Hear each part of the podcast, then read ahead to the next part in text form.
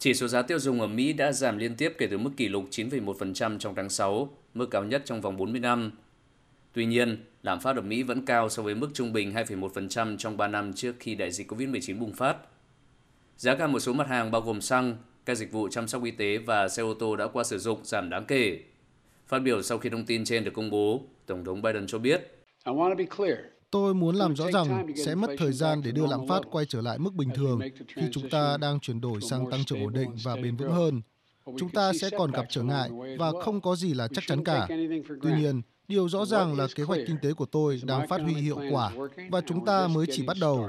Mục tiêu của tôi rất đơn giản, đó là kiểm soát giá cả mà không làm giảm tăng trưởng kinh tế, giảm lạm phát trong khi vẫn duy trì được thị trường lao động và xây dựng một nền kinh tế dài hạn với nhiều công việc tốt và mức lương tốt.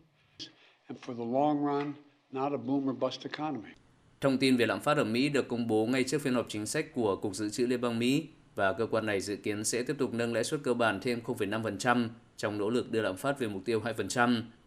Đây sẽ là đợt tăng lãi suất thứ 7 trong năm nay ở Mỹ. Lạm phát ở Mỹ đã tăng đáng kể trong năm 2021 trong bối cảnh nền kinh tế phục hồi sau đại dịch COVID-19.